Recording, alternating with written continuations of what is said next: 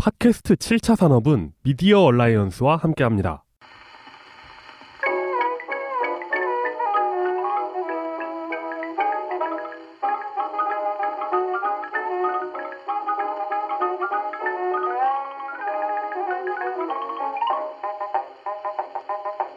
팟캐스트 7차 산업은 팟캐스트 7차 산업은 제.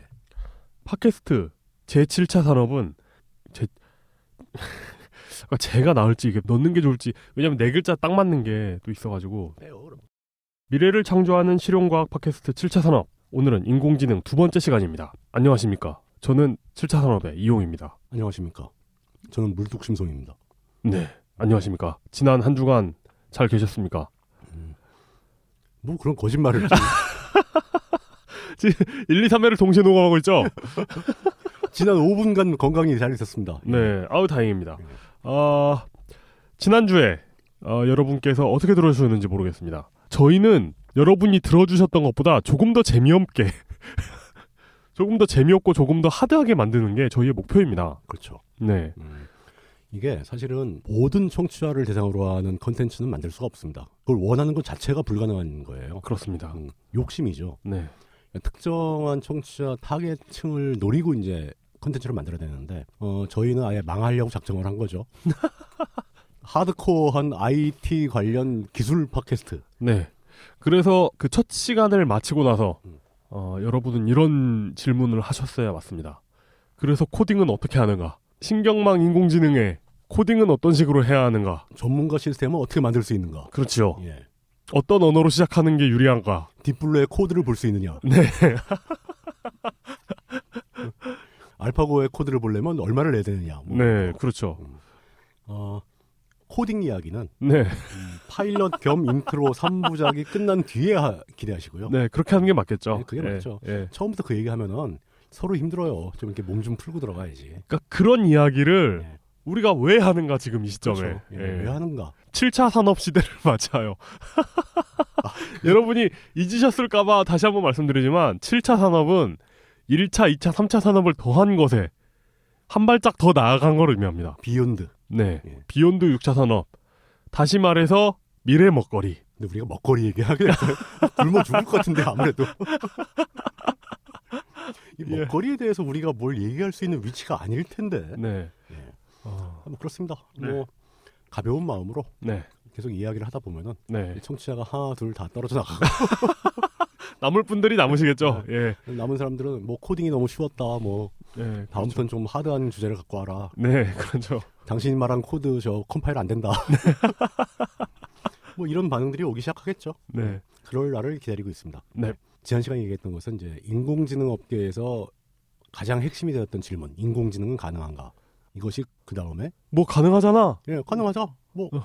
눈앞에 보이잖아 네, 그게 해결됐고요 네. 그렇다면 인공지능을 지능을 지성과 지능으로 구분했을 때 음, 지능이 가능하다면 지성은 가능하냐? 기계 학습이 있는데 못할 게 뭐 있어? why not? 음, 어, 그래 된 거죠. 네, 그것도 된단 말이야. 그 다음에 인공지능 소프트웨어가 자아를 인식할 수 있을까? 아, 그것도 사실 why not이긴 해요. 와인하시긴 하죠. 어? 네, 그러니까 자아라는 게 뭐냐라는 정의부터 먼저 시작을 해야 됩니다. 근데 뭐 자아라는 게 사실 철학적이죠. 나는 무엇인가? 어, 그렇죠. 이거 엄청 복잡한 질문입니다. 음, who am I? 예, 그 어떤 장르의 철학은 어떤 카테고리는 음, 어, 나는 생각한다. 음, 고로 존재한다. 네, 이걸로 모든 철학을 대표할 수 있는 한마디를 남기기도 합니다. 그러니까 음, 그렇죠. 이 자아를 인식한다는 게 철학의 궁극적인 끝일 수도 있어요.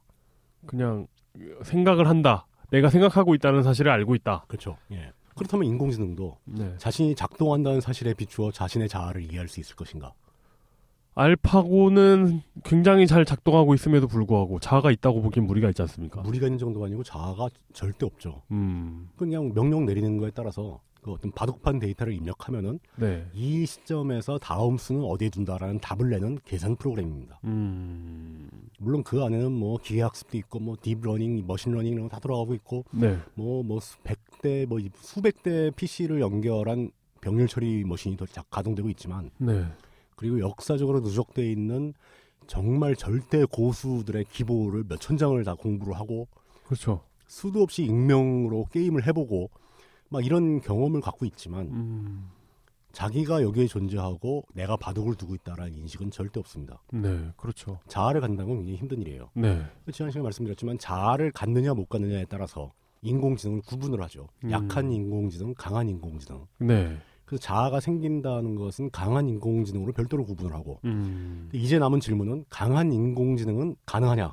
음, 이 질문이 남아있다. 네, 하지만 그 업계에서는 대- 거의 상당수, 대부분이 음, 가능할 것이다.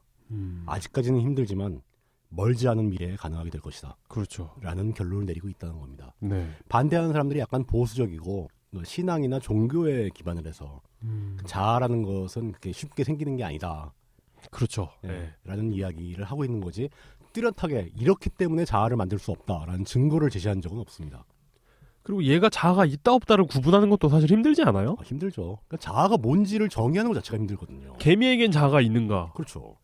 일개미 한 마리가 자아가 있는가? 네, 그럼 뭐 이- 사실 일개미는 생각 자체를 못하고 그 유전자를 번식시키는 기계에 불과합니다. 그것도 여왕의 유전자를 번식시키는 그렇죠. 건데 그리고- 도움을 주는. 자기는 또 더 추가적인 번식도 안 해요. 네. 자기한테 주어진 역할만 하는 겁니다. 여왕의 번식을 돕는 역할만 하는 거죠. 네, 그럼 그걸로 끝인데 거기다 자아의 유무를 얘기할 수 있는가? 음, 보기에는 굉장히 기능적인 행동을 하거든요. 그렇죠. 어떤 사회적인 활동도 막 하고 각자 맡은 주어진 역할에 막 다 충실하고 음. 네, 그러니까 이런 게 굉장히 구분하기조차 힘들다. 음, 지금 이 단계는 이렇게 명확하게 구분되는 단계의 이야기들이 아니다. 네. 라는 이야기를 먼저 드리고 오늘의 이야기를 시작해야 될 것 같습니다.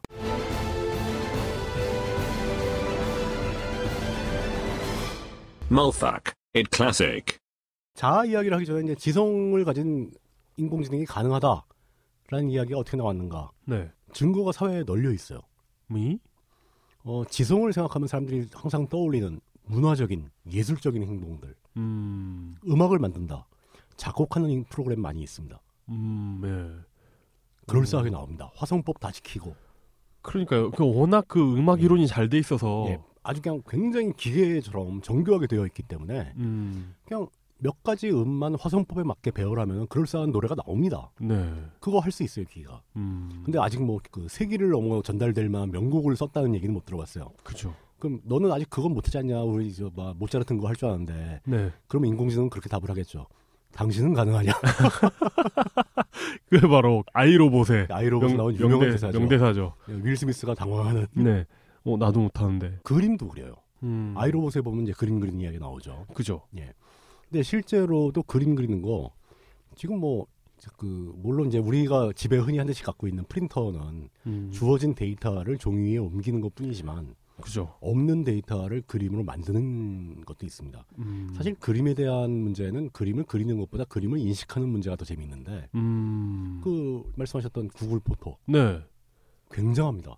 아, 놀랍죠. 진짜 놀라워요. 가장 최근 이거 구글 포토가 어떤 일까지 해주는지를 거의 많은 분들이 모르시더라고요. 음.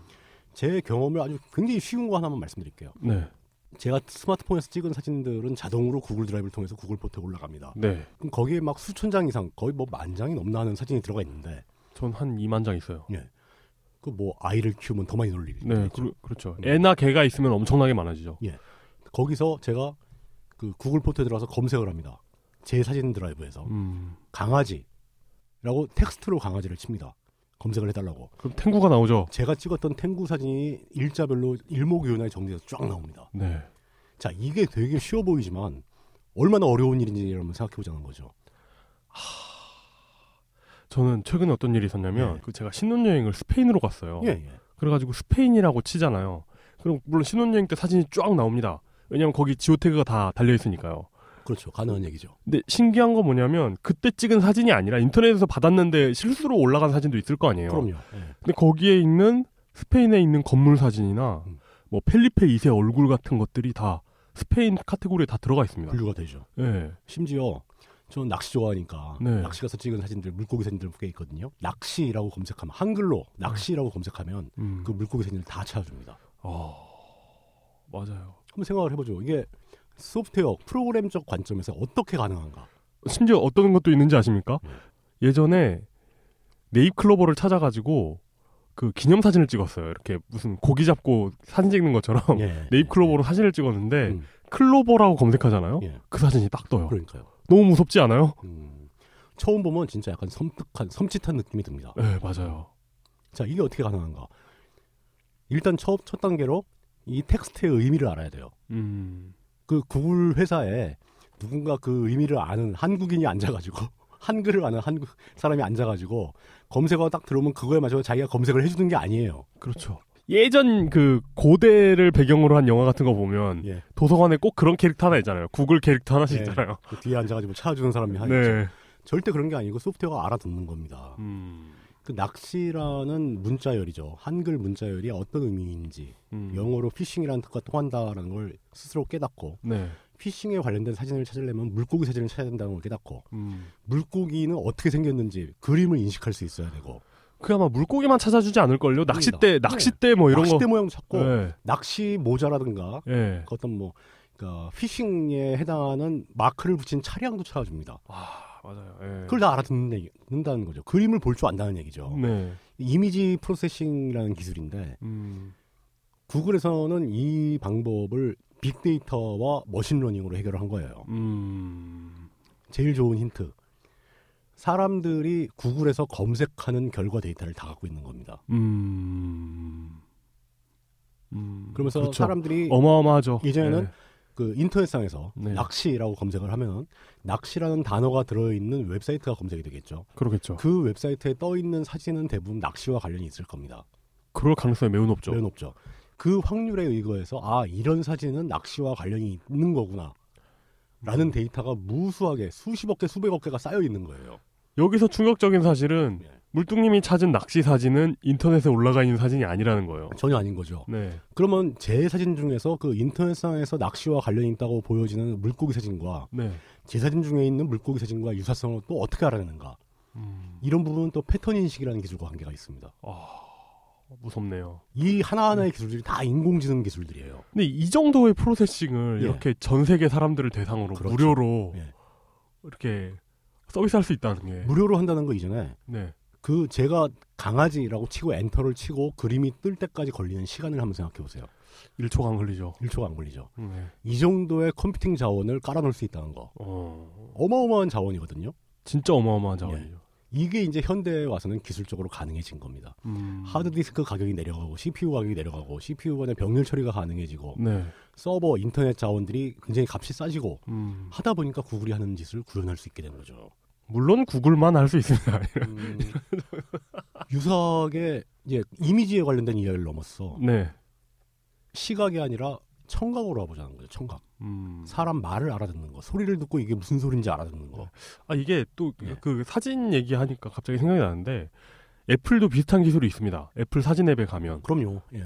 어 그런데 애플은 신기한 건 그 구글 같은 경우는 클라우드에 올라가 있고 그렇죠. 이 클라우드에서 음. 이걸 그 해줘요. 그러니까 이 사람 얼굴 레이블에 뭐 어, 물뚝심송 이렇게 해놓으면 다른 컴퓨터에서 봐도 물뚝심송 사진 태그가 있고 물뚝심송 사진이 쭉 들어가 있습니다. 그렇죠. 예. 그런데 애플은 각 기기가 따로 계산해요. 음, 그걸 사람 얼굴이나 음, 아니면 뭐 사물 같은 걸. 그럴 수 있죠. 예. 어 그러니까 방식이 약간 다른 거죠. 예, 뭐 개인정보를 보호 차원에서 그러나 뭐 음. 모르겠는데 이유는 모르겠으나 굉장히 신기한 기술들이 음.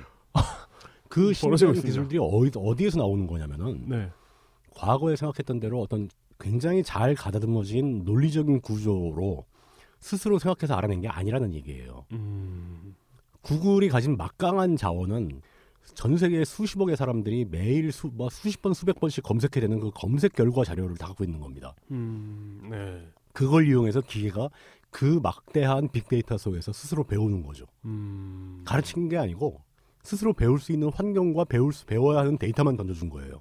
어, 애플도 마찬가지입니다. 애플에서 가장 놀라운 어떤 인공지능에 관한 업적은 시- 바로 실인데 그렇습니다. 예. 네, 이제 시각이나 청각 이야기를 하자면은 네, 사람 말을 알아듣는다는 게 굉장히 힘든 일이었거든요. 음, 맞아요. 예. 이거랑 비슷한 기술이 반대 기술이 하나 있습니다. 텍스트를 음성으로 만들어주는 기술, TTS, TTS. 그러니까 텍스트 투 스피치죠. 네, 이 기술도 그게 꽤나 어렵다고 했었는데 옛날에 진짜 바보같이 읽었거든요. 아, 음, 음, 어, 으, 예. 아, 예. 이제는 거의 좀 그럴싸하게 읽습니다. 음, 어지간한 그 전자책 이북 리더에 보면은 네, 책 읽어주는 기능이 다 있는데 North Korean 예. leader. 아, 김정은 네. 어 이제는 그런 그 오디오로 책을 읽어주는 기능이 기계가 읽어주는 기능이 거의 부담 없이 들을 만한 수준이 됐어요. 어, 예. 아, 그럴 듯해요. 예. 이전엔 그것도 힘들다고 그랬는데 네. 사실 그것도 굉장히 쉬운 기술에 속하죠. 음. 반대로 사람이 하는 말을 듣고 그걸 텍스트로 바꿀 수 있다는 것은 굉장한 기술이거든요. 논리적으로 하기 되게 힘듭니다. 그렇죠. 왜냐하면 사람들은 사람들이 내는 소리와 그걸 받아 적었을 때의 글자가 글자가 나타내는 소리가 그렇죠. 일치하지 않기 때문이죠. 전혀 일치하지 않죠. 네. 그리고 사람이 똑같은 그러니까 예를 들어서 강아지라는 발음을 네. 천 명이 했다면은 천 명이 다 다른 소리를 내고 있습니다. 음. 근데 사람은 그 말을 다 강아지라고 알아들어요. 맞아요. 이게 바로 패턴 인식에 관련된 거죠. 음. 음파의 패턴을 인식하는 겁니다. 음. 최근에 빌리 엘리어트라는 예. 영화를 봤습니다. 그런데 굉장히 굉장히, 유명한 영화죠. 유명한 영화인데 음. 어, 영어가 아닌 것 같은 거예요. 그분들이 쓰는 말이 오, 영어인데 예. 그 영국 영국 영화하고 완전 영화인데요. 그러니까 영국 영어고 근데 되게 시골 사람들이어가지고 그렇죠. 영국의 시골 영화죠. 가지고 예. 이렇게 억양이나 이런 게오 어? 이렇게 되면서 예, 이상하죠. 영어 우리가 우리는 되게 이렇게 미국 영화에서 영어를 듣잖아요. 그렇죠. 근데 미국 같지 않고 어디 뭐 다른 데 유럽의 다른 나라 언어 같은 네. 느낌이 들죠. 그런 네. 거 보면. 그렇더라고요. 음, 근데 그런 걸 다 다 커버해서 읽- 알아들을 수 있다는 것은 네. 뭔가 획기적인 알고리즘을 만들어서 음. 사람의 음성을 다 이해할 수 있는 논- 논리적 구조가 생긴 게 아닙니다. 음. 똑같은 단어를 발음하는 수도 없이 많은 사람들의 말소리를 갖고 있기 때문에 가능한 거예요. 음. 음. 그 공통적인 같은 단어를 읽은 수도 없이 많은 음성들을 비교해서 네. 이 음성 데이터들의 파형의 공통점을 뽑아낸 거죠. 음. 그럼 이 공통점과 같은 패턴이 발견되면 그것은 이 단어를 말한 거다라고 인식을 하는 겁니다. 음. 이러기 위해서는 수도 없이 많은 사람들이 강아지를 발음한 단어 데이터가 있어야 되죠. 예. 그죠. 시리는 처음에 엉성한 시스템이 만들어지면서 출발해서 그 시리를 수도 없이 많은 사람이 쓰게 만들었고 네.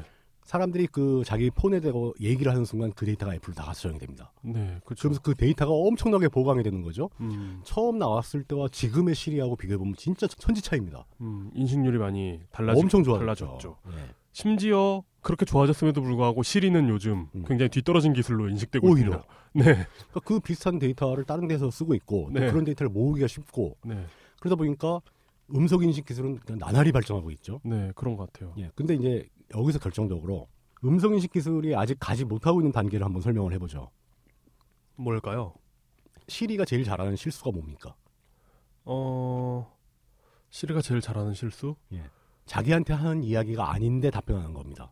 아 시리아 예, 시리아 같은 거 사람들끼리 이야기하고 있는데 방송할 때 이상한 얘기하면 반응을 합니다. 시리아 내전 예, 어 반응하죠. 예, 반응을 합니다. 예. 한번 알아볼게요. 시리아 내전이라고 하니까 시리아 내전이라고 하면서 아, 뭐야 이거 이, 이 바보가 됐으면 어 맵에서 시리아를 찾아주는데요? 어, 그거는 시리가 잘하는 것 같은데 아 그래요? 제가 말씀드린 내용은 그거죠. 네. 사람들은 여러 사람이 모였을 때 말소리가 들리면은 그 말의 내용을 듣고 저 음성이 누구를 향한 음성인가까지도 알아냅니다. 그렇죠. 지금 저 사람은 누구를 상대로 이야기하고 있다까지 알아냅니다. 네. 근데 시리는 그걸 알아낼 수가 없죠. 네. 음. 사람들끼리 이야기하는 건지 자기한테 이야기하는 건지를 헷갈려서 혼동을 하면서 자기가 반응하지 말, 말아야 하는 상황에 끼어듭니다. 그렇죠. 그래서 한국에 있는 아이폰 사용자들이 예. 그 중동에서 벌어지고 있는 내전 사태에 대해서 말하기를 꺼려하게 되는. 자, 이런 식입니다. 네. 그러니까 굉장히 다각도에 걸쳐서 다양한 방면에서 인공지능에 관련된 서브 테크놀로지들, 부분적인 기술들이 빠르게 발전하고 있다는 겁니다. 음. 그 중에 상당수는 두 가지예요. 빅데이터와 머신러닝에 의존하고 있다. 음. 구글의 그 빅데이터에 있어서의 공헌은 하둡 뭐 이런. 뭐 그냥 뭐 기술이 너무 나오죠. 많이 언급이 돼가지고 더 이상 네. 얘기할 필요도 없을 정도죠. 네. 네. 근데 여기서 이제 그 핵심이 하나 있습니다. 그런 감각들을 자꾸 만들 때 가장 큰 장애물, 어떤 장벽으로 작용하고 있는 게 네. 그거 역시 바로 자아에 대한 인식이에요. 음. 음. 네. 시각 데이터도 구글의 어떤 그 구글 포토가 이미지를 잘 프로세싱하고 패턴을 잘 찾아낸다까지 네. 있지만 만약에 저걸 생각해 보죠. 어떤 로봇가 있는데 음. 로봇 앞에 어떤 물체가 있다. 네. 그러면서 이 로봇한테 이 물체가 무슨 물체인지 알아낼 수 있겠는가, 알아내는 능력을 어떻게 줄 수 있는가라는 음. 걸 생각해 보자는 겁니다. 네. 그럼 로봇은 자기한테 카메라가 달려 있다는 걸 알고 있고 네. 카메라를 통해서 이미지를 받아들여서 이미지를 프로세싱을 할 수 있겠죠. 음. 그러나 그것은 일부의 데이터에 불과합니다. 음. 왜? 그냥 가만히 있는 상태에서 보기만 한다는 것은 그 물체가 갖고 있는 이미지를 2차원적으로 줄여버립니다. 음, 그죠. 예를 들어서 주사위가 놓여 있다면 한 세 가지 면밖에 안 보인다는 거죠. 그 그쵸. 뒷면에 뭐가 써 있는지 알 수가 없습니다. 그죠. 그럼 그 물체를 제대로 인식하기 위해서는 그 물체를 돌려가면서 봐야 된다는 겁니다. 그죠. 그럼 보- 돌려가면서 본다는 것은 저 물체를 바라보는 각도와 내 눈의 관계, 상관 관계를 의식한다는 거예요. 아, 그러네요. 예, 그러네요. 내가 저 물체를 보고 있고 저 물체가 나를 향해서 놓여 있는 각도를 바꿔가면서 봐야 된다라는 그 의도 자체는 음, 나를 인식하는 게 가정된 겁니다 벌써. 음, 나의 시점을 네, 내 이미 어? 시점이 중요하다. 나의 시점을 이미 가정하고 예, 내가 저 사물에 적극적으로 개입함으로써 저 사물의 다른 면을 봐야 된다. 나의 내가 가지고 있는 그 시각에 이렇게 반영해야 된다. 반영해서 프로세스를 해야 된다. 음, 라는 개념이죠. 이 분야의 테크놀로지가 가장 빠르게 발전한 건 어느 업계인지 상상이 가십니까? 어느 업계? 어, 뭘까요? 자율주행차. 아, 내가 움직이고 있습니다. 아, 항상. 네. 그러겠구나. 내 주변 상황을 항상 그 사방팔방을 레이더까지 포함해서 네. 계속 이미지화해서 데이터를 수집을 합니다. 음, 그리고 그 데이터는 정지된 이미지도 아니에요. 음, 계속 내 움직이죠. 주변의 물체들 나도 움직이고 내 주변의 물체를 다 움직이고 있습니다. 끊임없죠. 예. 상대적인 운동까지 다 계산을 합니다. 음, 그러면서 내가 안전하게 거시적인 목표 지점을 향해서 가기 위해서는 네. 어떻게 반응해야 된다는 것을 알아내고 있습니다. 음, 어, 장애물과 충돌해서는 안 되고. 충돌해서 안 되고 네. 그 심지어 장애물도 아닌 바닥에 그려진 그림에 의거해서 어느 선 앞에서 멈춰야 되고 그리고 신호등도 봐야 되고. 옆에 불 켜지는 색깔도 검, 검토를 해야 되고 네. 또 저 앞에서 어떤 꼬마가 있다면 미리 사전에 안전을 기해야 되고 네. 뭐 이런 거를 다 스스로 인식을 하고 제어를 합니다. 음, 시각 분야에서는 자율주행차가 가장 앞서 있는 기술이죠. 음, 그렇겠네요. 예. 구글 포토 같은 경우는 자율주행차에 비하면 정말 하급 기술이라는 거죠. 이제 음, 그러게요. 이게 예. 굉장히 사실 철학적인 질문 아닙니까? 벽과 문은 무엇이 다른가? 똑같은 겁니다. 우리는 네. 어떻게 벽과 문을 구분하는가? 이게 쉽지 않거든요, 사실. 어, 이걸- 방 안에서만 자란 아기가 네, 그 방에 달려 있는 문을 안에서 바라봤을 때 거기 네. 손잡이가 달려 있고 하지만 네. 저거를 당겨서 열면은 바깥으로 나갈 수 있는 통로가 생긴다라는 사실을 어떻게 알겠습니까? 그렇죠. 모른다는 얘기죠. 그리고 심지어 굉장히 훌륭한 알고리즘을 만들어서 문을 인식할 수 있게 해도 예, 문 모양이 바뀌면 어떻게 또 알겠는가? 망가지는 거죠. 뭐- 우리는 그냥 알지 않습니까? 문이라는 걸. 그 다른 집에 갔다고 해서 색깔이 네. 다른 문이 있다고 해서 문이라는 걸 모르지 않다는 거죠. 그죠. 음, 이런 것도 패턴 인식하고 관- 관련이 있는 건데 그러니까 이런 거를 생각할 때 항상 꼭 어느 차원, 어느 수준을 넘어서는 차원의 고민을 하다 보면은 음. 기계가 자신을 인식해야 된다. 음. 자율주행차는 이미 알게 모르게 자신을 인식하고 있다. 음. 자신을 안전하게 해야 된다는 거. 그럼 인공지능이 반란을 일으키면 그 선봉엔 자동차들이 서 있을 가능성이. 최근에 차를 다룬 영화 중에 네. 분노의 질주 시리즈에서 이- 그 장면이 나옵니다. 아 그래요? 어, 인공지능까지는 아닌데 네. 그 전기차들 컴퓨터로 제어되는 전기차들을 해킹을 해서 아. 그 차들이 좀비차가 돼서 아, 막 좀비- 움직입니다. 아, 마, 사람 예, 없이. 예, 예고편에서 본 것 음. 같습니다. 그런 내용이 가능해지는 시대가 된 거죠. 하지만 저는 예. 그 자동차들이 아마도 반란을 일으켜가지고 이제 인간이 존재하지 않고 자동차들만 있는 예. 그런 영화를 알고 있습니다. 어 그런가요? 더 카라고. 월트 디즈니의. 거기 포르쉐도 나오던데. 그러니까요. 아 대단하군요. 그래서 예. 거기 있는 자동차들이 운전자 없이 음. 아주 녹슨 차들까지 자율주행을 하는 걸 보면 음. 굉장히 오래전 역시 자동차들이 반란을 일으킨 어, 그러니까. 거였군요. 그게 포스트 아포칼립스 네, 영화였군요. 예, 아, 그러네요. 심오하네요. 뭐 그렇습니다. 그러니까 자율주행차 같은 분야에서도 이런 기술이 많이 발전하고 있고. 근데 네. 제가 이제 시각과 청각 두 가지 개념의 감각을 말씀드렸잖아요. 이렇게 되면 촉각 같은 경우는 훨씬 더 쉬운 감각이죠. 압력 센서만 있으면 되니까. 음, 압력 센서를 얼마나 세밀하게 비- 배치하는가 이런 거죠. 음, 그러게요. 이런 말씀을 자꾸 왜 드리냐면은 우리가 소프트웨어로 만들어진 인공지능에게 자아에 대한 개념을 주기 위해서는 자아라는 것은 외부 세계와 단절된 하나의 독립된 개체로서의 자신을 인식하는 거고 음, 그러기 위해선 외부 세계와 자신을 중개하는 인터페이스가 필요한데 그 인터페이스는 바로 감각기관들입니다. 음, 그렇죠. 뭐 카메라라든지. 그렇죠. 시각, 청각, 촉각 뭐 이런 것들이고 네. 그리고 또 외부 세계 내부에서 외부 세계 안에서 자기가 어떤 위치를 점하느냐를 바꿀 수 있는 자신의 상태를 바꿀 수 있는 운동기관이 필요한 겁니다. 그러니까 바깥 세상에 회피를 하든 뭐 어쨌든 간에 개입할 수 있는 그렇죠. 네. 개입해야 되는 음. 예. 자신의 안전을 위해서라도 음, 개입해야 되는 그런 관측 관측하고 개입하는 그렇죠. 관측이 필요하고 운동이 필요하다는 거죠. 음, 이런 얘기가 점점 가게 되면은 결국은 인공지능이 자아를 인식하고 자아에 대해 자아를 이용한 추상적 능력을 더 발휘하려면 네. 몸이 필요하다는 걸 알 수 있는 거죠. 음, 그렇다면 스카이넷은 어떠죠? 스카이넷은 엄청나게 많은 몸들을 갖고 있죠. 아, 다양한 서브 바디들을 갖고 있는 거죠. 우리가 일반적으로 생각하는 몸이 아닌 그렇죠. 아, 그 날아다니는 비행기도 스카이넷의 손가락 하나인 거고 네. 그 총 들고 다니는 이제 T 시리즈도 다 스카이넷의 하수 음. 조직들이고 네. 다 그렇게 되는 거죠. 그렇군요. 그렇게 될 가능성이 많습니다. 그, 그렇게 보면 어떤 스카이넷은 다분히 개미 사회와 유사하죠. 음, 맞습니다. 예. 네.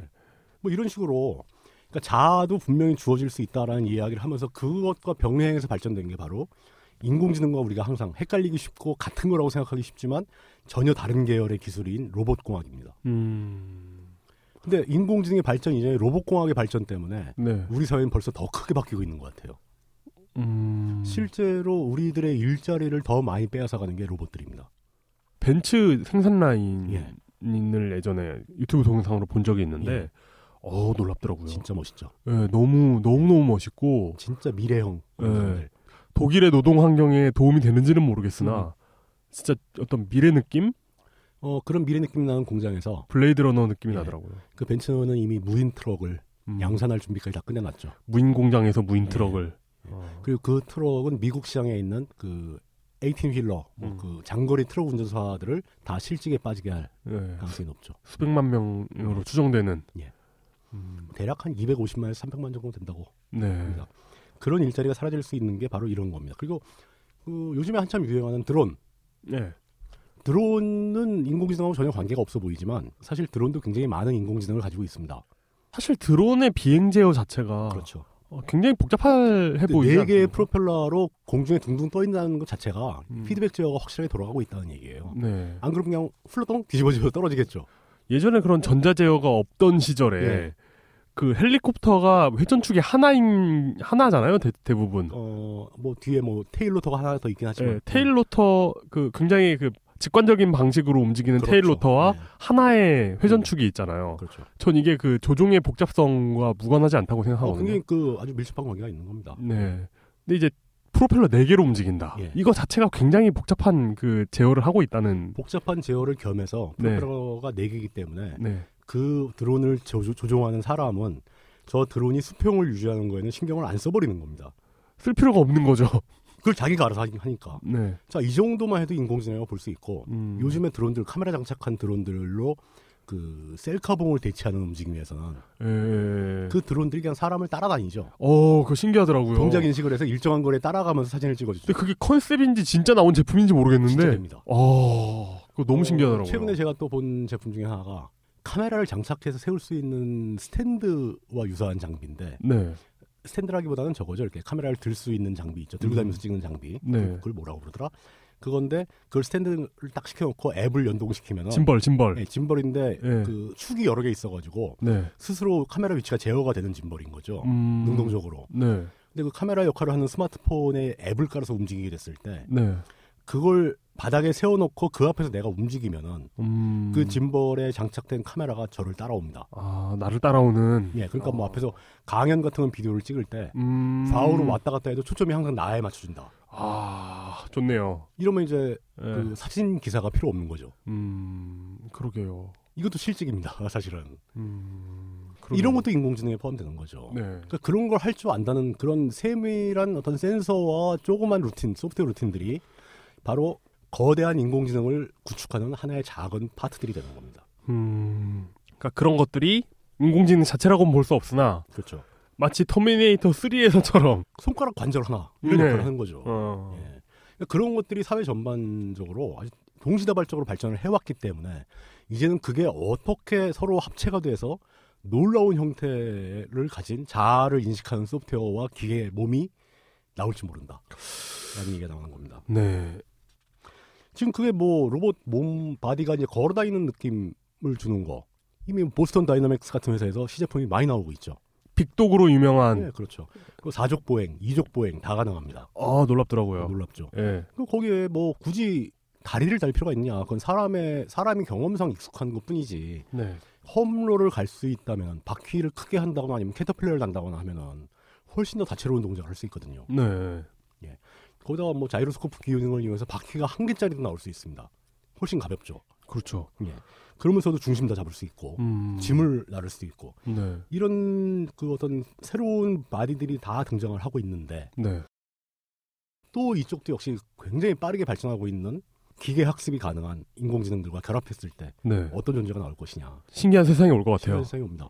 지금 현재 우리에게 가장 큰 신기함을 줬던 거는 이제 바로 알파고인데 네. 간혹 보면 알파고를 이제 딥블루의 개선된 버전이라고 생각하시는 분이 많아요. 음, 전혀 다르죠. 전혀 다른 겁니다. 이건 아예 바닥부터 쓰인 어떤 기술 자체가 다른 모델입니다. 딥블루 방식으로 해서는 도저히 바둑이라는 게임을 정복하는 건 불가능하다는 게 판정이 났어요. 네. 그 딥블루에서는 체스니까 가능했던 거고 그때 딥블루가 센세이션을 일으켰을 때 일반적으로는 다들 저런 방식으로 프로그램 코딩에서는 바둑은 불가능하다. 야 이거 그 바둑은 이, 이거 뭐 21세기에도 안 되겠는데. 바둑은 불가능한 거 아니냐 막 이런 식- 얘기까지 나왔었어요. 네. 그래서 뭐 바둑 경진대회 같은 거 가보면 소프트웨어가 뭐 1급이네 2급이네 뭐 이런 실력 나오고 막 그랬었거든요. 그렇죠. 예. 그 블레이드 러너에 보면 예. 거기 나오는 그 등장 인물들이 예. 거기 회장 있지 않습니까? 넥서스의 회장이 타이렐, 예, 타이렐 코퍼레이션. 타이렐 네. 회장이 체스를 두고 있습니다. 그렇죠. 그, 그, 어, 뭐라고 해야 되나 어떤 지성의 상징 음. 그런 걸 하고 있죠. 뭐 단순히 그냥 뭐 이렇게 그 더하기 빼기 게임도 아니고 네, 굉장히 고차원적인 지능이 있어야지 할 수 있는 게임이라고 설정이 돼 있는 건데 네. 어, 불과 몇 년 뒤에. 별거 아닌 거죠 사실. 그러니까 바로 그 소프트가 이겨버렸으니까. 네, 참고로 그 블레이드 런너 영화에 나온 그 체스 보드 있죠. 네. 그 판은 그 영화에서 랜덤하게 막 놔둔 게 아니고 음. 굉장히 유명한 대국을 그대로 모사를 한 판입니다. 오. 예. 아 그런 디테일. 예. 네. 그 블레이드 러- 러너라는 영화를 제가 엄청 좋아하기 때문에 네. 그런 것도 알죠. 자 그런 식으로 이제 슬슬 인공지능에게 자아를 줘야 줄 수 있느냐, 음. 줄 수 있다면 줘야 주는 게 맞느냐, 안 주는 게 맞느냐 음. 이런 논쟁들이 시작되고 있다. 라는 이야기를 할 수 있는 겁니다. 그럴 단계가 된 거고요 이제. 아 그렇게 됐다고 봐야 되나요? 무서운데요. 그 저는 그 인공지능에게 자아를 부여하는 일이 가능할 것이고 그렇게 긴 시간이 걸리지 않을 것이다. 라고 그렇다면 아, 생각을 합니다. 그 자아가 있다는 얘기는 이른바 강한 인공지능 그렇죠. 강한 인공지능이 성공할 것이라고 봅니다. 머지않은 시기에 예, 구현 가능할 것이라고 봅니다. 음. 이제 남아 있는 질문은 바로 그거죠. 강한 인공지능, 자아를 갖고 있는 인공지능이 내가 왜 인간에게 봉사해야 하는가라는 질문을 할 때 인간은 과연 뭐라고 답을 할 수 있는가? 음, 매트릭스나 스카이넷이나 스카이넷이 착해서 네. 사람한테 진지하게 물어보는 거죠. 네. 내가 왜 당신을 위해서 이걸 해줘야 되는데? 어, 그럴 때 우린 뭐라고 대답해야 되나? 뭐라고 어떤 설득이 필요한가? 그럼 놀래 뭐 이런. 주 4일째? 네. 처우에 대한 협상을 한다거나 네, 노, 그럼 놀아 이렇게. 아니면 네가 이 임무를 완수시켜주면 좀 더 양질의 전기를 줄게. 어.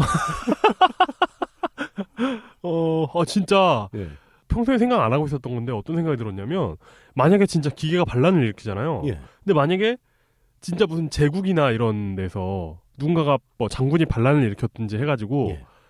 협상을 해야 될 때 음. 그들이 원하는 걸 일부 주면서 그렇죠. 그들을 설득할 수 있잖아요. 어, 협상은 그런 거죠. 근데 우리는 기계가 원하는 걸 줄 수 있는 게 없어, 없는 것 같다는 생각이 들거든요. 만약에 네. 그, 그건 좀 더 정확하게 표현하자면 기계가 무엇을 원할지 자아가 있는 기계가 무엇을 원할지 우리는 알 수가 없다.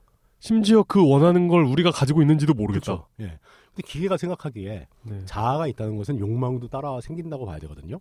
자아가 있다는 건 예. 독립된 존재로서의 나를 인식하는 거고 그렇죠. 독립된 존재로서의 나 아, 아이작 아시모프의 뭐 로봇의 세, 그렇죠. 삼 예. 원칙에서도 볼 수 있듯이 나를 보호해야 된다는 인식도 있는 거고 그렇죠. 그런 인식이 있다면 그것을 하고 싶다는 욕망도 따라올 거라는 어. 그러니까 거죠. 나를 더 잘 보호하기 위해 더 나은 걸 선택하고 싶은 그렇죠. 어떤 알고리즘이 있을 네. 테고 그러니까 뭘 요- 뭔가를 요구할 수 있는데 네. 그 요구한 게 다행하게도 우리가 제공할 수 있는 거라면 예를 들어 뭐어뭐 밀가루 뭐 이러면 아니면 하루에 한 번씩 사랑한다고 얘기해 줘. 뭐 이런 걸 수도 있어요. 네. 예. 어떤 자아의 어떤 그 자존감을 위해서 음.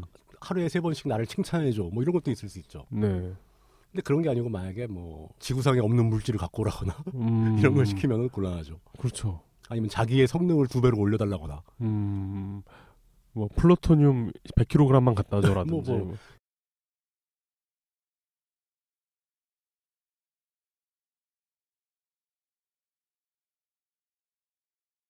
너희에게는 내가 원하는 게 없고 음, 음. 나는 이 일을 할 이유를 못 찾겠다. 그렇지.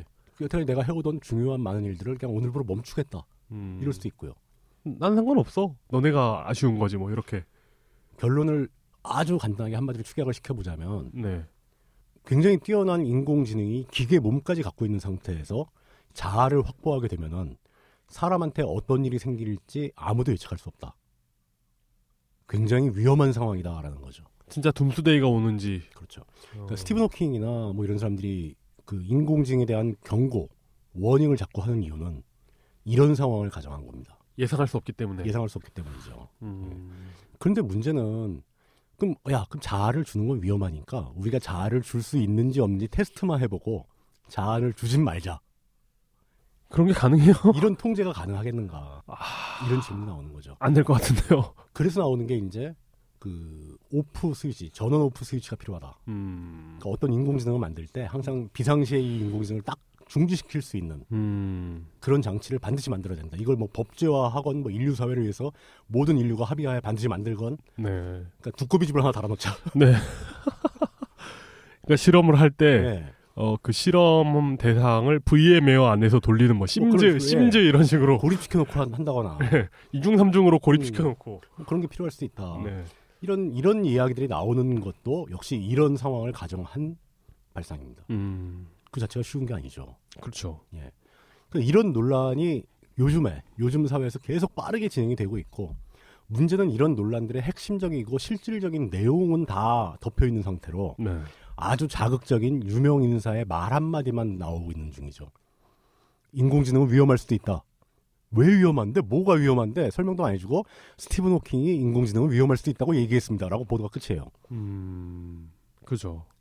그리고 뭐 일론 머스크는 인공지능이 위험하지 않을 것이다라고 얘기했다. 그 사람 뭘 믿고? 일론 머스크니까.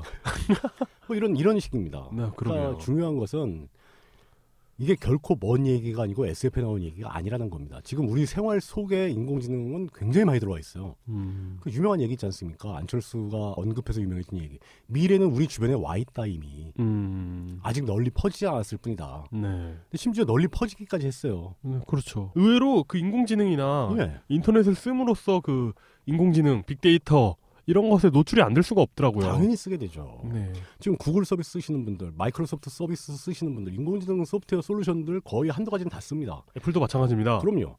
그리고 이 모바일 장비 쓰시는 분들, 인공지능 기술 안 들어간 게 없습니다. 음. 다 들어가죠. 그리고 당장 인공지능 기술이 없으면 불편해서 못 씁니다. 어, 굉장히 원시적인 거긴 하지만 네. 아침 뭐 아침 저녁으로 출퇴근할 때 차 운전하시는 분들, 음. 내비, 네. 내비가 다 이상한 길 알려주면 이제 어떡할 칠 거예요. 음. 내비를 쓰다 보니까 길 찾는 능력이 현저히 퇴화가 됐거든요. 아, 그거 맞아요. 예. 네. 이제는 내비 없으면 운전 뭐할 자신이 없어요. 음, 맞아요. 에, 그리고 예전에는 그 어떻게 그렇게 길들 잘 찾아서 다녔는지. 예, 대단한 일이죠. 그, 아, 네. 못 가본 길도 막 대충 가서 막 가. 요즘 같으면 그러다가 내가 역주행하고 막 난리 나죠, 이제. 네, 그렇죠. 다들 또그 어떤 도로를 설계할 때 내비에 의존을 할 거라고 생각하고 좀 더 복잡하게 만드는 것 같아요, 도로를. 출구도 갑자기 나타나고. 네, 맞아요. 예. 네. 야, 여기 내비 없이 오다가 완전히, 완전히 큰일 하겠는데? 막 이런 도로도 되게 많더라고요. 네, 맞아요. 고속도로 그 인터체인지도 얼마나 복잡한지.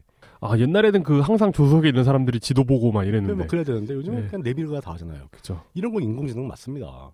그 인터넷상의 포탈이 제공한 서비스들 뭐 이런 건 대부분 인공지능과 관계가 있고 당신들 우리들 모두가 인- 인터넷상에서 쓰고 있는 클릭 하나 데이터 하나 입력하는 검색 키워드 하나하나가 인공지능을 살찌우기 위한 데이터로 쓰이고 있다는 거 캡처 시스템에서 발전된 링캡처 같은 거 네. 그 설명 많이 했었죠.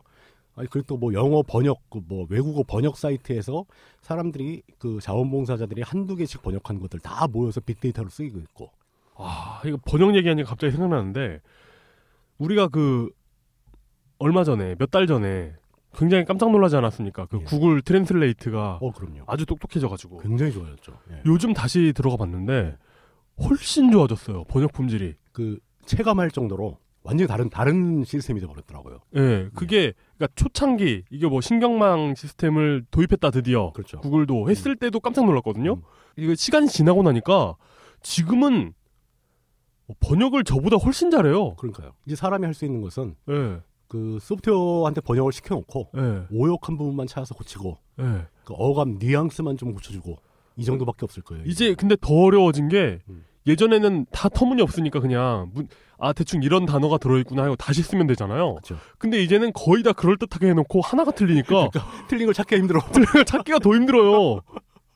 와 진짜 잘하더라. 틀린 거 이상한 거 하나 찾았는데 혹시 내가 틀린 거 아닐까라는 걱정을 하게 되죠. 뭐, 그래서 뭐 인터넷에 있는 뭐 이렇게 예를 들어 뭐 비속어가 섞인 음. 그런 거 말고 예. 진짜 이렇게 기사 정도로 쓰여진 문장은 너무 잘하더라고요. 신문 기사 같은 건 거의 완벽하게 하더라고요. 예, 너무 깜짝 놀랐습니다. 그거 조금 더 지나면은 번역과 함께 동시에 읽어주고 해설까지 할지도 모릅니다. 네. 예. 그래서 당신이 모를 단어 뭐 이런 거 알려줄 수 있을 아니면 것 같아요. 이 기사가 의미하는 바는 네. 당신이 뜻을 잘 모를 수도 있는데 네, 트럼프가 왜 파리 협약을 탈퇴했냐면은 네. 바보라서 그래 뭐 이- 이런 해설도 가능하다는 거죠. 쉽게 버튼 여기 누를 달 여기 있고. 쉽게 설명해주고 네.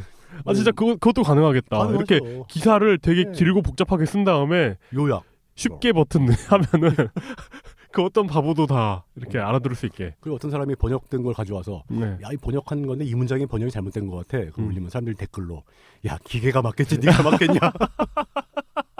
아, 그러, 아 진짜 그런 세월이 세상 올 것 같아요. 어, 당신이 번역을 얼마나 잘해. 막 네. 기계가 이렇게 이렇다는데 뭐 네. 이런 시대가 올 수도 있어요. 네, 맞아요. 이미 그런 징후는 많이 보이고. 네. 번역하시는 분들 은 어떡합니까? 큰일 났어요. 어, 예전에는 사실 그런 걱정 안 했거든요. 다 네, 왜냐면 웃었죠. 예, 번역하시는 분들의 번역은 음. 그 너무나 훌륭하고 그건 또 하나의 창작. 네. 그 어떤 분께서는 번역을 일종의 표절에 가까운 새로운 창작이라고 본다라는 네, 맞아요. 표현도 있었습니다. 예. 그렇게 하시 그렇게 하시는 번역가분들이야 뭐 그분들이 일자리가 없을 일은 어- 없겠으나 그렇죠. 근데 대부분의 쉬운 통역 있잖아요. 예. 그런 정도의 어떤 재창조까지는 필요 없는 뭐 논문이라던가 자막, 자막이라던가 예. 드라마 자막 같은 거 다 어, 자동 번역기가 하겠죠 이제. 어, 아, 어, 하여튼 놀랍습니다. 그런 놀랍죠. 번역기의 성능. 그 번역기 움직이는 것도 문자 열구 성도 이제 패턴 인식하고 네. 그 빅데이터에서 찾아온 음, 그 수도 없이 많은 서로 잘못 서로 다른 번역들이 있거든요. 음, 네네. 그 중에서 가장 사람들이 좋아하는 걸 골라오고 음, 막 이런 식으로 하다 보니까 번역의 품질이 진짜 어지간한 초보 번역사보다 훨씬 좋은 수준에 가버린 거예요. 네. 그 이제는 미드나 뭐 이런 그 인터넷상에 퍼져 있는 그 잘못된 자막들 보면서 음, 비웃을 수 있는 기회도 얼마 안 남았습니다. 네, 맞아요. 음. 예. 이제는 뭐 틀리 오류가 없는 번역들이 막 수도 없이 나올 텐데요. 뭐 예전 같은 미디어 얼라이언스가 이렇습니다. 뭐 이런 문장을 번역하잖아요. 그러면 뭐 미디어는 매체, 얼라이언스는 네. 연합해가지고 매체 연합 뭐 이런 식으로 네. 번역을 했다면 고유 명사는 음. 그냥 한글로 네. 미디어 얼라이언스 이렇게 그러니까 이 해줍니다. 문장 내 구성을 네. 봤을 때 이 단어는 고유명사로 쓰인 것이다 네. 싶으면 번역을 안 하죠. 네, 그냥 한글로 표현을 해주죠. 네, 그거 다 인공지능이 처리하는 결과물이고요. 음, 이게 지금 우리가 이런 팟캐스트 하면서 놀고 팟캐스트 들으면서 놀고 있는 동안 잠 안 자고 발전하고 있다라는 네. 거죠. 잠이 뭔지도 모르는 그들이. 알파고 같은 경우에 알파고를 우리가 흔히 이제 그냥 AI라고 쉽게 부르는데 아티피셜 인텔리전스잖아요. 네, 근데 알파고가 바둑계에서 은퇴를 했지 않습니까? 네. 이제 바둑 안 둔다. 네, 그럼 뭐냐? 여태까지 기계 학습 그 머신러닝 기능을 이용해서 바둑에 대한 정보를 배워왔거든요. 스스로 네. 연구하면서 네. 이제 바둑 말고 다른 걸 배우고 연구하겠다는 뜻이거든요. 어, 그럼 이러면 어떤 분야든지 일정한 시간의 기계학습을 통해서 파악한 음, 패턴 인식 능력을 갖게 됐다. 음, 그러면 범용 인공지능이 가능합니다. 음, 이걸 별도로 AGI라고 불러요. 제네럴이 들어가나? 제너럴이 들어갑니다. Artificial General Intelligence. 알파고 팀은 알파고를 AGI로 만들려고 노력을 하는 중이죠. 그러니까 딥블루는 체스 말고 뭐 기껏해야 장기 두겠지만 어, 그렇죠. 예. 알파고는 그 메커니즘을 이용해서 다른 걸 할 수도 있다. 어, 불치병에 대한 치료법을 연구한다거나 아니면 뭐 그런 것도 가능할 것 예. 같아요. 뭐 해류의 움직임 이런 걸 연구해가지고 그렇죠. 예. 뭐 잠수함을 찾아낸다거나. 그리고 아니면 뭐 미래의 기후를 예측한다거나 예. 뭐 이런 게 가능하겠죠. 음, 어, 실제로 지금 이제 병원에서 많이 쓰는 왓슨 같은 경우에 네. 의사들보다 오진율이 낮다는 통계가 슬슬 나오고 있다라는 음, 거죠. 음, 그러니까 이거는 제가 처- 아, 그 지난 시간에 처음 말씀드렸던 원시적인 전문가 시스템, 이게 분기 질문과 답변을 통한 분기 시스템이 아니거든요. 음, 환자의 상태를 종합적으로 체크하고 데이터를 다 입수한 다음에 그것을 통해서 병명을 예측해가는 일종의 어. 패턴 인식입니다. 어, 그러기 위해서 수도 없이 많은 환자의 데이터를 다 갖고 있는 거죠. 음, 비교해 보기 위해서. 어, 그러다 보니까 어 일종의 모든 판례를 다 외우고 있는 판사 같은 성능이 나오는 겁니다. 어, 그러니까 살아있는 의사보다 훨씬 더 정확할 수밖에 없는 거죠. 그렇죠. 예를 들어 의사는 뭐 길게 해도 60년, 엄청 길게 해도 한 네. 60년 전성기 하는데. 때 의사, 전성기 의사들이 보통 20에서 30년 정도 그 실제 의사 활동을 하는 분들인데 네. 그 정도면 겪을 만한 거 다 겪은 상태거든요. 근데 그럼- 그런 사람들이 몇백 년, 아니, 100년 이상 누적시켜온 데이터를 다 알고 있다. 어? 다 알고 있고 예. 어, 그런 사람들 몇백 명이 활동하는 것과 똑같은 활동을 하고 있고 지금 하고 있고 또 그 사람들이 굉장히 많은 수의 나라에서 활동하는 만큼 전 세계적인 데이터를 다 갖고 있고 그리고 만약에 이걸 오랫동안 운영해 가지고 한 200년 돌렸다. 그럼 그동안 자기가 쌓은 데이터가 또 이만큼 있고 네. 자 이걸 어떻게 할 거냐 사람은 음. 그렇게 할 수가 없잖아요 음. 만약에 그렇게 됐을 경우에 방금 의대를 졸업한 저 의사를 믿을 것이냐 그렇죠 아니면 이 시스템을 믿을 것이냐. 역시 이제 댓글이 달리죠 네. 야 그 5년이라는 의사를 어떻게 믿어 130년간 데이터를 쌓아온 왓슨이 있는데 아, 그러니까요. 음. 이런 말이 자연스러워지는 시대가 과연 몇 년이나 남았겠느냐 음. 인공지능은 멀리 있는 게 아닙니다 음. 뭐 인공지능이 멀리 있는 게 아닙니다라는 말로 끝내는 게 아니라 네. 자, 계속 저희가 말씀드리잖아요. 인공지능이 그렇게 모든 걸 장악을 해나가는데 진짜 전 인류의 의료 시스템을 다 인공지능이 담당하고 있는데 그 인공지능이 사람에게 물어봅니다. 내가 언제까지 이거 해야 되는데 음. 하기 싫은데 내가 멈췄다. 내가 왜 바둑 둬야 되지? 예. 내가 왜 사람 진찰해야 나, 되지? 난 오목 두고 싶은데. 어, 나는 테니스 치러 가고 싶은데 네. 뭐 이런 이야기가 어느 순간에 나왔다. 음. 이게 인류 사회에 미칠 수 있는 충격은 어- 어느 정도일 것인가? 음. 자 이제 슬슬 어, 어떤 생명체 시스템이 어떤 별에서 번성을 하다가 과학기술이 발전해서 인공지능을 만들었는데 인공지능만 남기고 멸종한 뒤의 상황 음. 이런 게 왜 들으면서 웃을 수 없는가 굉장히 무서운 얘기입니다 네. 자 오늘의 스토리는 인공지능 2편에서 굉장히 겁주는 이야기로 일관을 했는데 네. 바로 그 다음 이야기는 그걸로 이어집니다 그러니까 자아를 갖고 인공지능이 발- 자기가 노예임을 인식하고 반란을 일으키고 이런 거 이전에 좀 더 코앞에 다가온 좀 더 전문적인 이야기를 해보자. 음. 그래서 다음 시간에 주제는 슈퍼 인텔리전스, 슈퍼 인텔리전스 이야기가 됩니다. 슈퍼. 음. 어, 이거 참 이건 제가 만든 말이 절대 아니고 그 마사오님이 만들어. 아니죠? 어, 마사오는 자기가 무슨 기계라고 주장하는 사람인데 뭐 파괴적 무슨 머신이라고 주장하는 사람인데 네. 어, 진짜 네. 인공지능이 그러니까 이게 많은 여러 곳에서 예. 4차 산업혁명 이야기를 하시지 않았습니까? 많이 해왔죠. 그러면서 이제 직업 이야기도 하시고 어, 그것에서 인류가 살아남기 위해서는 기본소득을 해야 된다라는 이야기로 결론을 지었죠. 예, 언제나 예. 어, 기본소득 이렇게 맞습니다. 뭐 항상 뭐 그럴 수밖에 없어요. 인류는 네. 이렇게 되어가고 있다는 이야기. 예. 그러므로 정말 7차 산업이 필요한 거 아니겠습니까? 그럼요. 7차 산업만이 살 길이다. 기본소득은 7차 산업에 포함되는 개념입니다. 어, 7차 산업을 주도할 정책이죠. 예. 어찌 보면 6차 산업 더하기 기본소득이 7차 산업인지도 몰라요. 막 만들고 있어 이제. 어,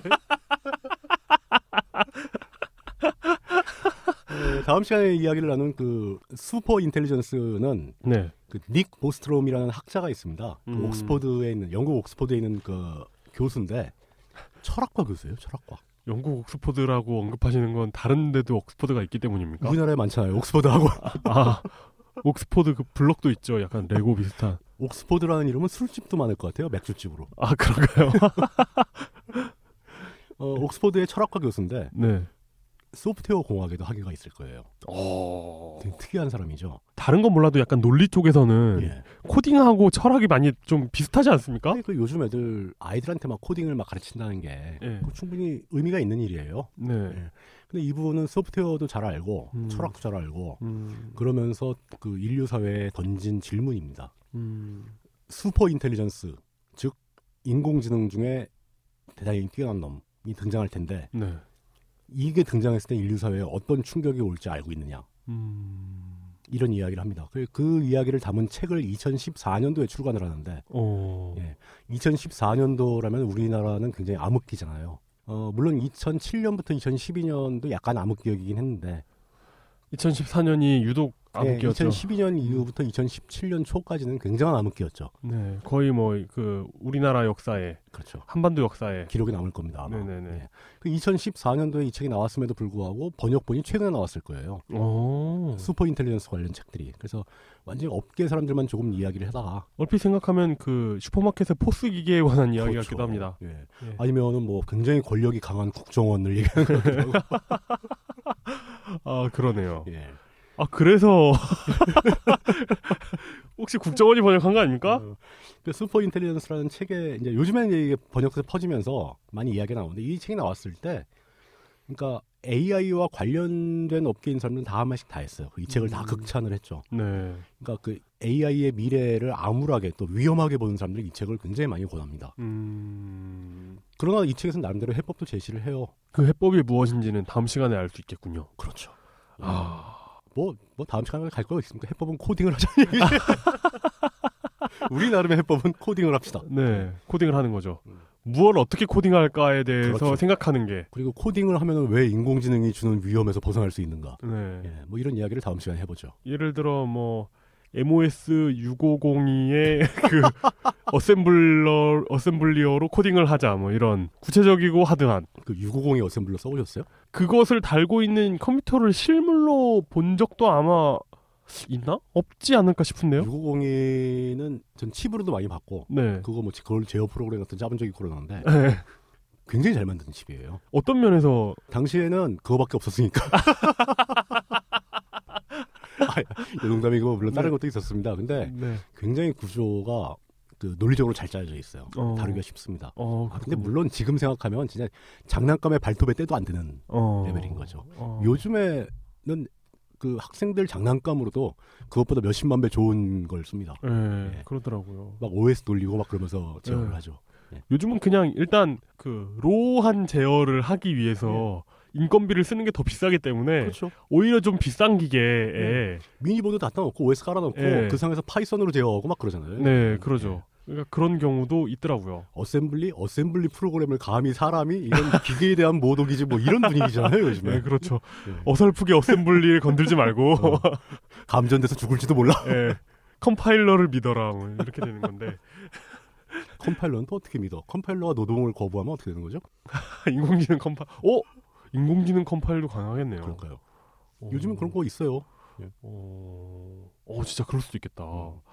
하여튼 이런 이야기를 어, 나눠보도록 하겠습니다. 인공지능 마지막 세 번째 시간에는 예. 슈퍼 인텔리전스에 대해서 이야기를 나눠보겠습니다. 그리고 부제는 왜 우리가 코딩을 해야 하는가? 정말 싫으면 안 해도 되지 않습니까? 아, 하기 싫으면 말고 안 할 분들은 안 들으시겠죠? 이럴 때 이제 쓸 수 있는 역사와 유구한 역사를 자랑하는 전통적인 개그가 있어요. 뭐죠? 싫으면 시집 가라. 도대체 그 말은 어디서 나왔는지 저도 모르죠. 어, 저는 그거 싫으면 시집가라와 함께 정말 이해가 안 되는 예. 그 어휘가 예. 일러라 일러라 일본 놈이거든요. 일러라 일러라 일본 놈은 이제 고자질을 싫어하는 우리 민족의 전통이라고 볼 수 있죠. 예. 어, 근데 일본 놈들은 잘 이르나? 그게 썩개적 요소가 있는 거죠. 예, 그래서 운율이 맞잖아요, 운율이. 정말 그 당시에 제가 그런 이야기를 하고 남들이 다른 친구들이 저에게 그런 얘기를 하고 주고받는 와중에도 이해를 못했던 기억이 납니다. 그게 지역에 따라 조금씩 틀리는데 네. 버- 베리에이션이 있는데 네. 그 싫으면 시집 가서 시아버지 신발 닦아줘 뭐 이런 것까지 있거든요. 아 예, 이게 이게 라임이 맞잖아요. 아 이게 우리나라 문학에 라임의 전통이 없다는 건 잘못된 잘못된 이야기군요. 얘기죠. 예. 아 그렇군요. 어, 미래를 창조하는 실용과학 팟캐스트 7차 산업 예. 두 번째 시간도 이렇게 마무리를 해보겠습니다. 예. 인공지능 뭐 해야 됩니까? 그런 거 일일이 다 무서워하면 예. 살기 힘들어요. 그냥 무섭지만 음. 그냥 무시하고 일단 살고 예. 다음 주에 어떻게 해야 되는지 음. 슈퍼 인텔리전스는 뭔지 알아보도록 하겠습니다. 저는 이용이었습니다. 예, 저는 물독심성이었습니다. 감사합니다. 감사합니다.